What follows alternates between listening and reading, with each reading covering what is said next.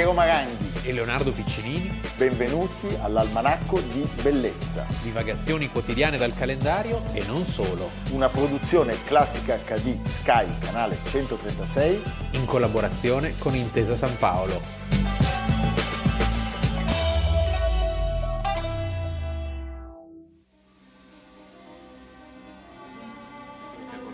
Possiamo salire su questo treno?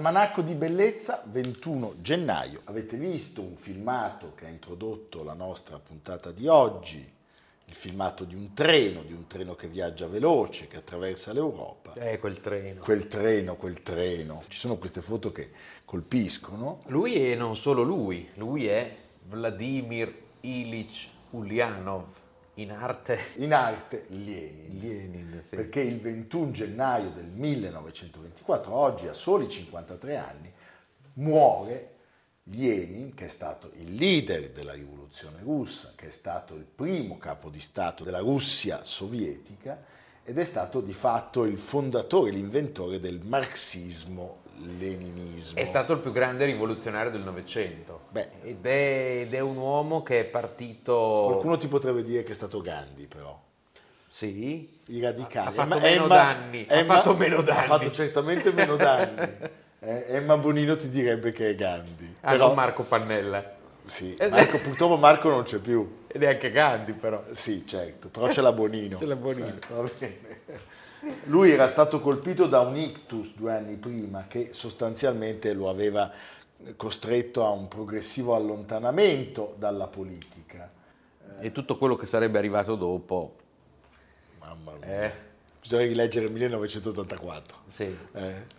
Comunque eh, sta di fatto che lui poteva rimanere un oscuro brillante, molto brillante, avvocato di provincia, così come diciamo un, un secolo e più prima un altro oscuro avvocato di provincia, tale Robespierre, avrebbe potuto fare il suo mestiere senza, senza, dover rovesciare tutto. Invece lui viene come folgorato. Cioè lui diceva, io ho avuto una, la vocazione alla rivoluzione. Alla rivoluzione, c'è anche un episodio personale, sì. perché l'impiccagione del fratello, eh che aveva partecipato ad un attentato alla vita dello zar, ed era stato per questo imprigionato e impiccato, certamente creò quel cortocircuito che poi lo avrebbe fatto diventare questo... quello che lui diceva di sé, un rivoluzionario di professione. Di professione, un rivoluzionario di professione.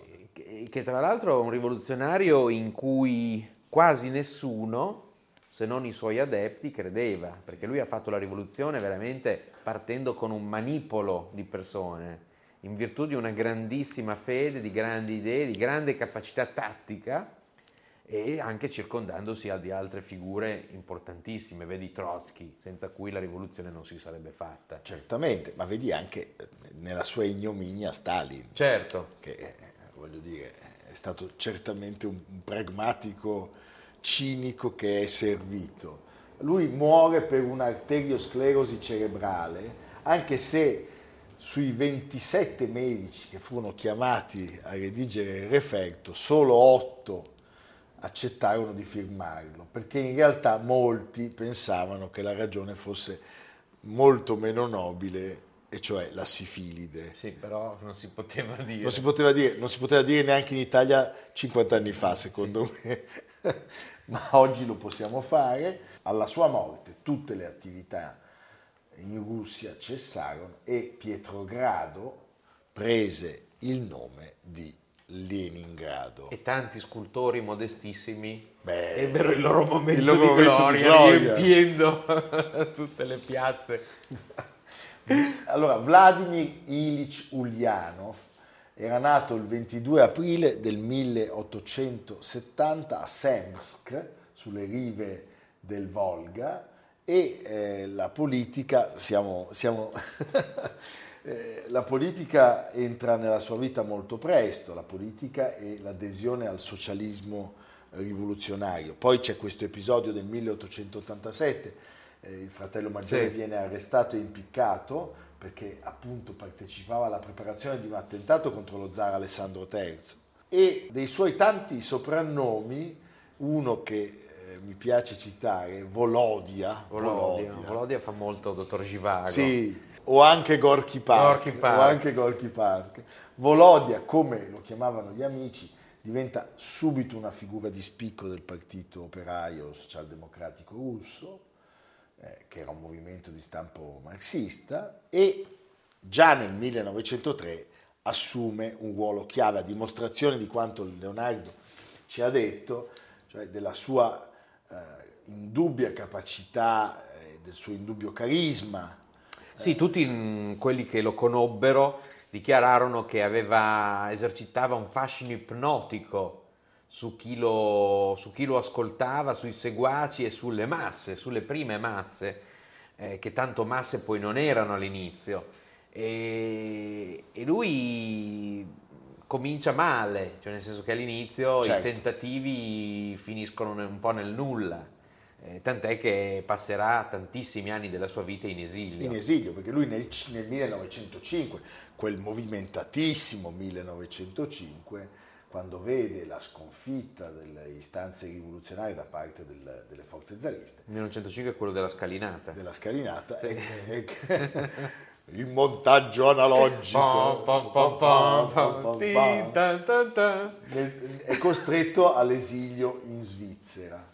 E poi quel 3 aprile del 1917 noi sappiamo che in quel treno blindato, Sì. un treno blindato che era stato patrocinato dai tedeschi e dagli austriaci, E che, aveva lo speranza... status, e che aveva lo status di extraterritorialità, pensa. Quindi proprio un... Cioè, spieghiamo bene al pubblico cosa succede. Intanto facciamo, in- facciamo un attimo un passo indietro di qualche mese, perché a febbraio scoppia la prima rivoluzione, quella che diciamo, avrebbe potuto portare, se avesse avuto le spalle robuste, eh, la, la Russia verso una soluzione socialista parlamentare, il tentativo di Kerensky. Kerensky. Kerensky che è un personaggio a me molto caro, Anche anche se poi si macchia di cose non belle, eh, errori pazzeschi. No, però Pensa me- che muore nel 1970 a New York.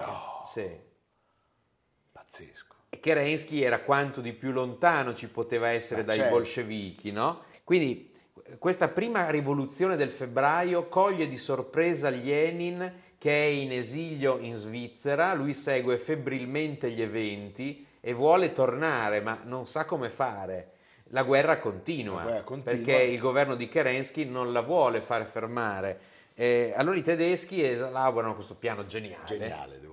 Geniale. Cioè, della serie Il nemico del mio nemico e mio amico. Il mio amico, cioè loro Perché- dicono prendiamo Lenin, mettiamolo su un treno blindato, Che gli mettiamo farà- anche una parrucca in testa. E inseriamo il virus. il virus, cioè lo mandiamo in Russia attraverso un viaggio incredibile. Incredibile che è un treno che parte da Zurigo e arriva a Pietrogrado, eh, è un treno che gode dell'extraterritorialità, eh, su cui viaggia insieme a Lenin, la moglie Nadezhda e un gruppo di amici, anche loro abbastanza Tutto ribelli. organizzato da un personaggio che indagheremo un giorno, che si chiamava Parvus, Ah. che è questo finanziere misteriosissimo, che poi credo sarebbe morto a Berlino. E sarà uno che prestava i soldi al Kaiser. È un personaggio incredibile, A molto Bismarck. misterioso, sì, probabilmente prestava i soldi a tutti, però è un viaggio che passa alla storia.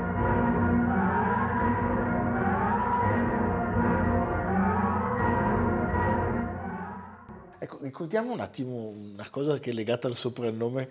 Loro, i bolscevichi, usavano molti soprannomi anche perché di fatto agivano in una totale illegalità e clandestinità e si dovevano difendere dalle rappresaglie de- de- dell'impero russo e zarista. Allora, Ulyanov ne aveva pensate ben 146, 17 erano Li aggiornava costantemente. Beh, 17 stranieri e 129 russi. Che soprannome hai? Eh, Beh, io Parsifal perché me l'ha dato la mia mamma. Ah, addirittura. Sì, il puro folle. Ah, vedi, c'è qualcosa di, di, di, di- No, me l'ha detto lei. wagneriano, viscontiano. Ma non lo so. Secondo me lei me l'ha dato Ecco per... la megalomania Ma no, ma Ma lei me l'ha dato perché usava un detersivo che si chiamava Parsifal. Ah sì, che sbiancava. Che sbiancava, va bene. No, Lenin era certamente il soprannome più famoso, quello che si immagina derivi dal fiume siberiano, la, la Liena. Vedi, capisci? C'è sempre un sì. attaccamento al, al, al, alla terra impervia, sì. alla Siberia. Sì. Comunque, diciamo che questa, questa azione dei tedeschi porta i suoi frutti. Non c'è dubbio, è un'azione Russia, geniale. La Russia era impegnata nella grande guerra contro la Germania e contro l'Austria, contro l'Ungheria, soprattutto contro l'Austria e l'Ungheria, e insieme a loro agli ottomani e ai bulgari. Nel 17... Ecco, nel 17, eh, quindi dopo l'arrivo di Lenin c'è un primo tentativo nel luglio del 17, un primo tentativo dei bolscevichi che però fallisce. Eh, I bolscevichi vengono arrestati da Kerensky, Lenin fugge in Finlandia e però cosa succede? Che poco tempo dopo c'è un altro colpo di Stato, questa volta un colpo di Stato reazionario del generale Kornilov, Kornilov. che voleva riportare certo. la situazione al regime zarista, diciamo. E, e in, questo, in questo momento quindi il governo si trova in una situazione di crisi, di stallo e non sa bene che fare e a chi ricorre? Proprio ai bolscevichi. Proprio ai bolscevichi. E questo sarà questa debolezza Beh, sarà del governo, il sarà il varco, il varco. in cui loro si infileranno.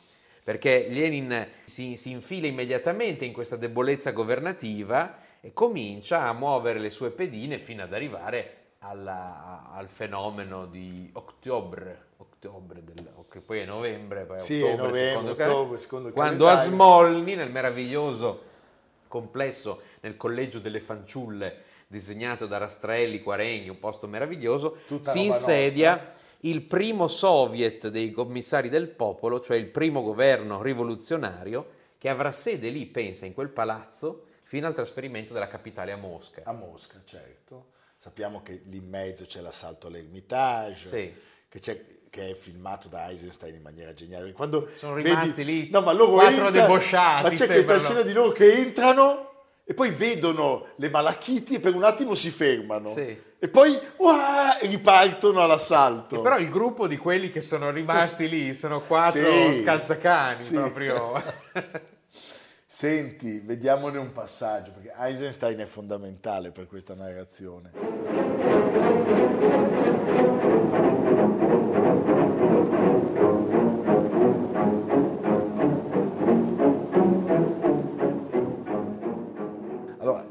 Quando Lenin prende il potere, eh, nelle grandi città soprattutto, la non è finita lì. la vittoria, esatto, non è ancora certa, non è finita lì, però noi sappiamo che nel 1918 la, la- la- la Russia si ritira. Sì, Brest-Litovsk ci il sono... famoso trattato di Brest-Litovsk, E dove sembra che la guerra finisca con questa cosa, perché sì. dice, beh, non, ha- non hai più da combattere a est. e invece lo firmano un d'ora Invece dopo, quegli altri no- sono arrivati alla canna del gas e soprattutto americani. dopo l'affondamento Eh, dell'Usitania certo. sono arrivati Eh, gli americani. E come quindi- sempre cambiano.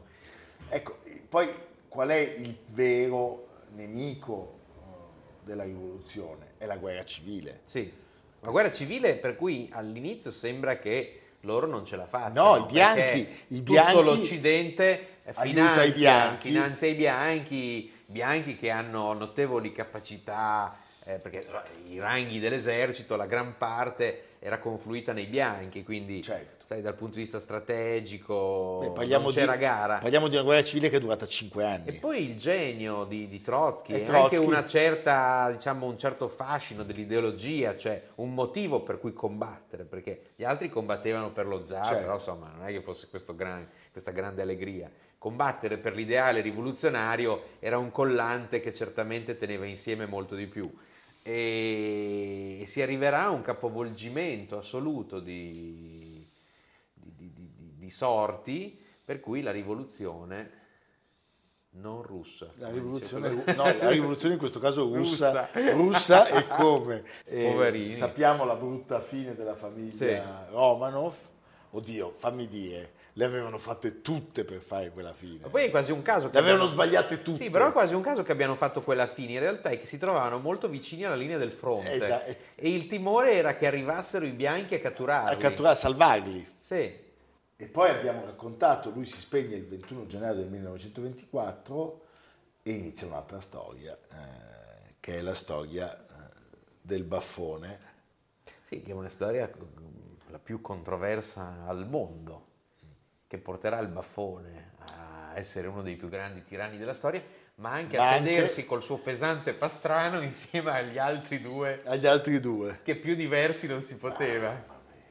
No, Ci sarà una grande, E a far ci precipitare... sarà una grande amicizia con Churchill. Sì, ne, Che poi ne sfotterà ammirava subito- l'orrendo cinismo. Sì. Diceva, si è messo le mani tra i capelli e mi Cioè, ha detto, due- ne ho dovuti uccidere 16 milioni. Churchill che eh, teoricamente sarebbe andato più d'accordo con Roosevelt, eh, in realtà aveva una fascinazione Beh. per Stalin. E avendo citato Leonardo Kerensky, eh, sappiamo che la sua riforma, una riforma che prevedeva di creare una nuova classe eh, sociale, quella dei cosiddetti kulaki, dandogli un minimo di, di libertà e di proprietà, fu proprio la causa delle purghe spaventose di Stalin che quella classe proprio non voleva vedere nascere. Sì, eh, però è l'eterno, Ivan, l'eterno ritorno di Ivan il Terribile, L'eterno ritorno di Ivan il che, Terribile. che tuttora vige. Quindi andiamo tutti a Parigi a vedere la mostra di Ilya Repin. Sali lassù, digli dei lavoratori americani. No, no, non posso qui, non ho le credenziali per parlare Credenziali. qui. In America. ma- Quali credenziali? Tutti hanno credenziali qui. Avanti, presidente dice che tu parlare. Parla, io traduco.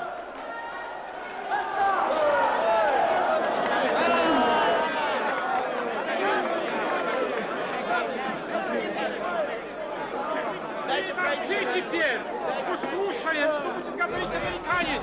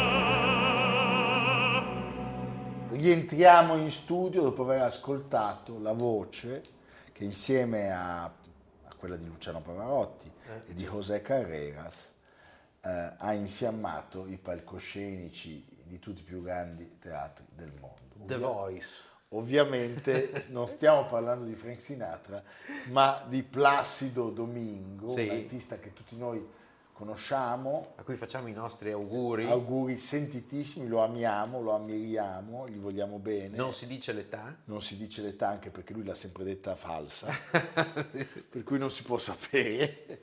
No, ma è- Placido è un, un- artista meraviglioso ed è ancora sulla cresta dell'onda perché è un inarrestabile protagonista della scena lirica internazionale. Eh, il calendario ufficiale dice 21 gennaio 1941. eh, c'è chi dice A che- Madrid. a Madrid c'è chi dice che l'anno di nascita sia il 36. Io posso dirti che non me ne importa niente. No.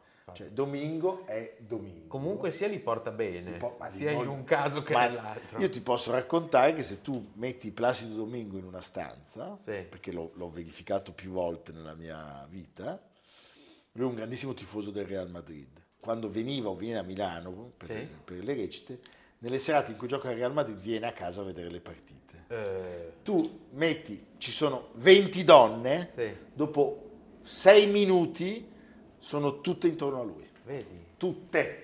Cioè questa voce che attrae, insinua. Sì. È un uomo, ma donne, uomini, tutti. Tutti. Placido è, È placido. è placido, Eh, ma non è tranquillo, No. eh, non è come il Piave, è placido senza essere tranquillo. È un cantante pazzesco, 150 ruoli, eh, tra l'altro di cui una, una quindicina come baritono. Baritono, lui dice adesso mi sento a mio agio più come baritono in questa fase della mia vita, ha dichiarato, Un- una, una- una carriera leggendaria. perché 4.000 recite, 4.000 recite.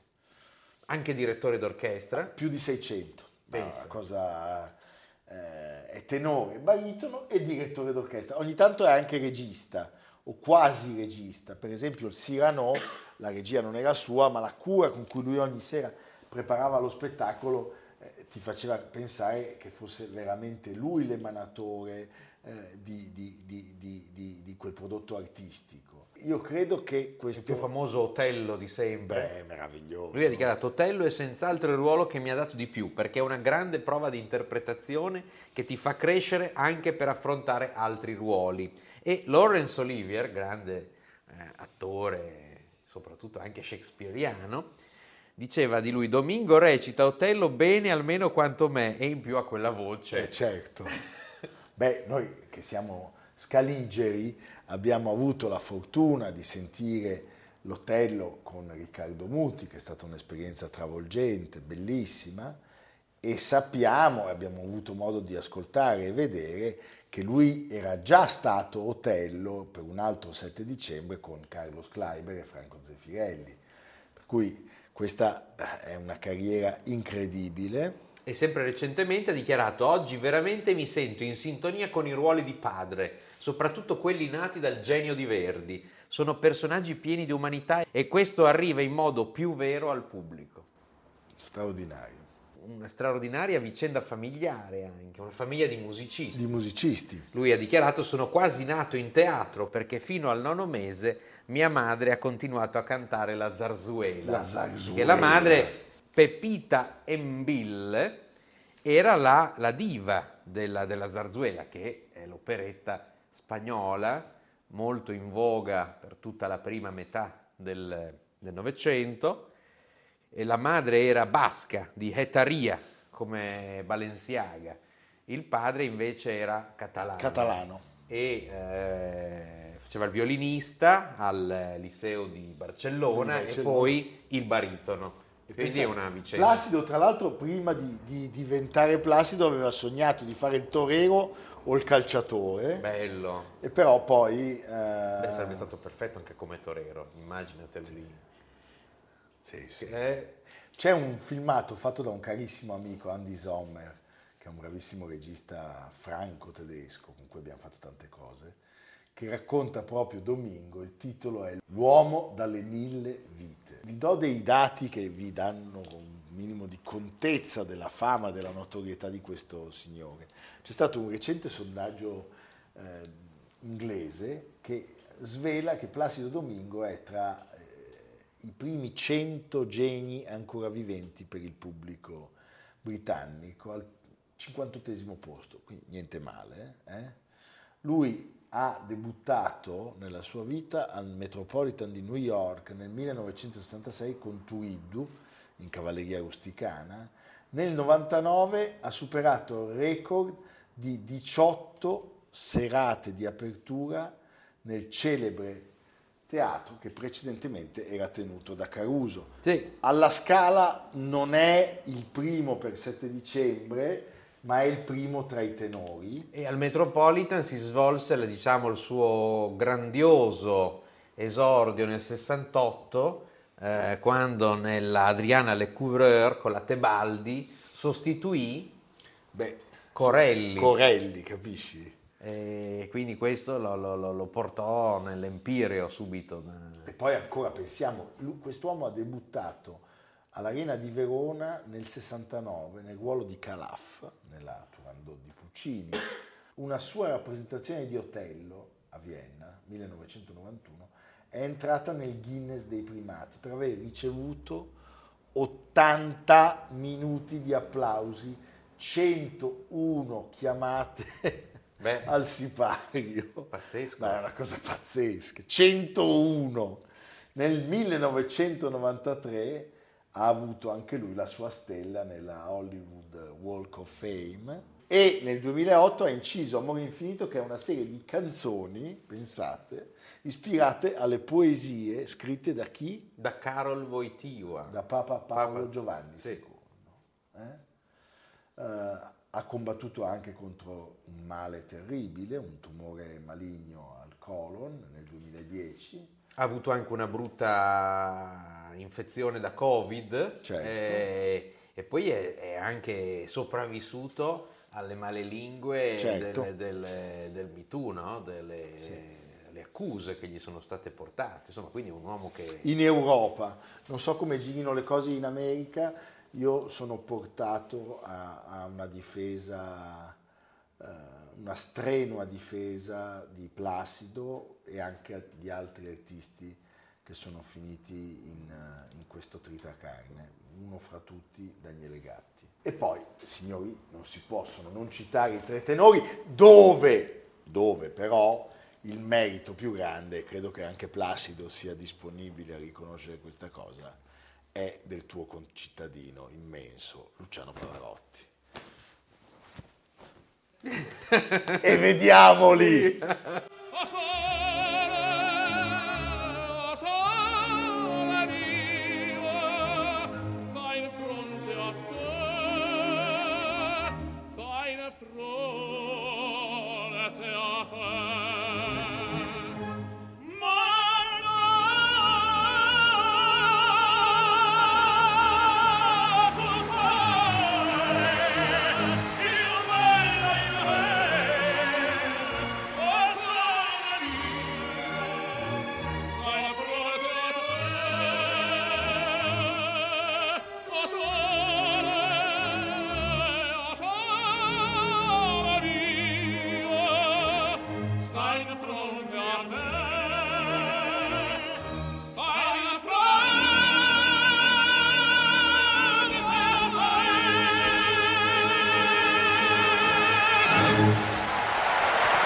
Allora, tanti auguri Placido Domingo, tanti carissimi auguri.